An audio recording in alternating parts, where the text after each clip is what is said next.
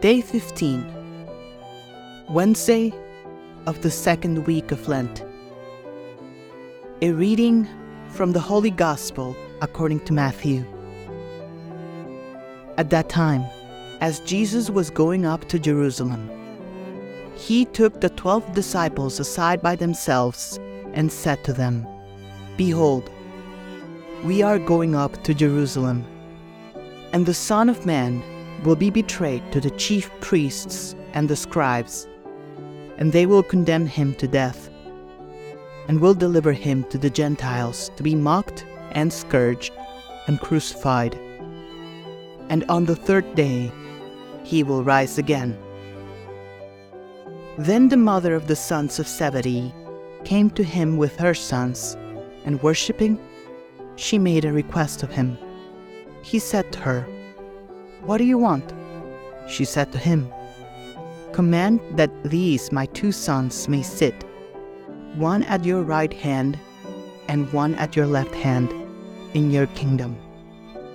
But Jesus answered and said, You do not know what you are asking for. Can you drink of the cup of which I am about to drink? They said to him, We can. He said to them, Of my cup you shall indeed drink, but as for sitting at my right hand and at my left, that is not mine to give you, but it belongs to those for whom it has been prepared by my Father. And when the ten heard this, they were indignant at the two brothers.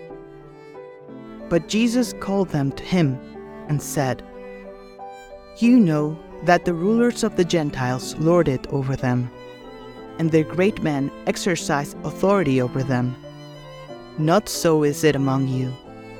On the contrary, whoever wishes to become great among you shall be your servant, and whoever wishes to be first among you shall be your slave. Even as the Son of Man has not come to be served, but to serve, and to give his life as a ransom for many.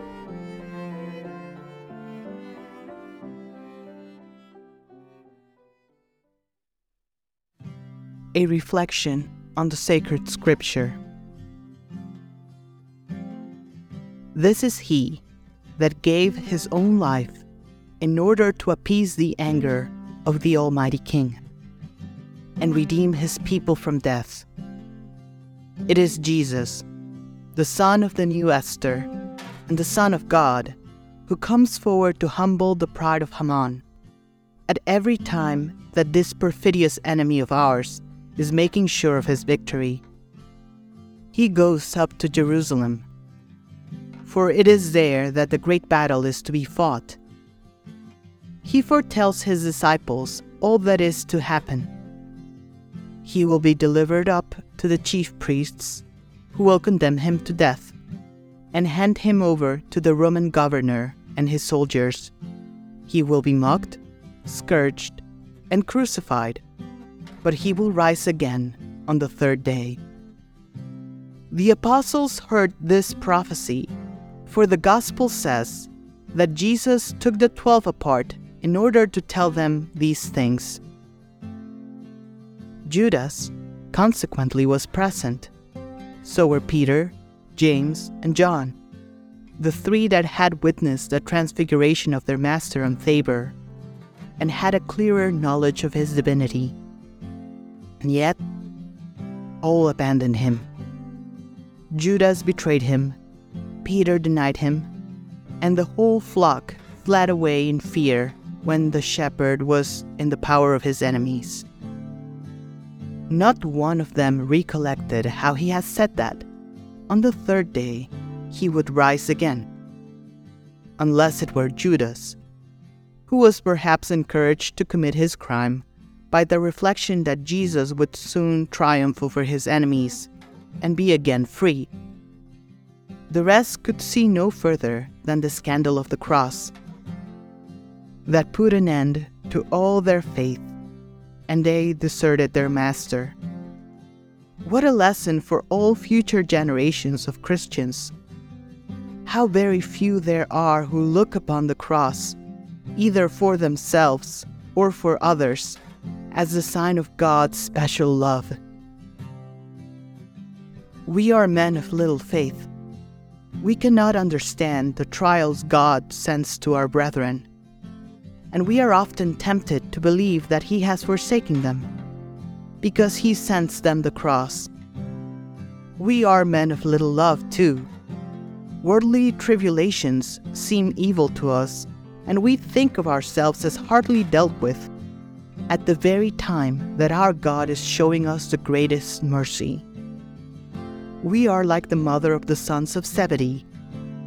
We would hold a high and conspicuous place near the Son of God, forgetting that we must first merit it by drinking of the chalice that he drank, that is, the chalice of suffering.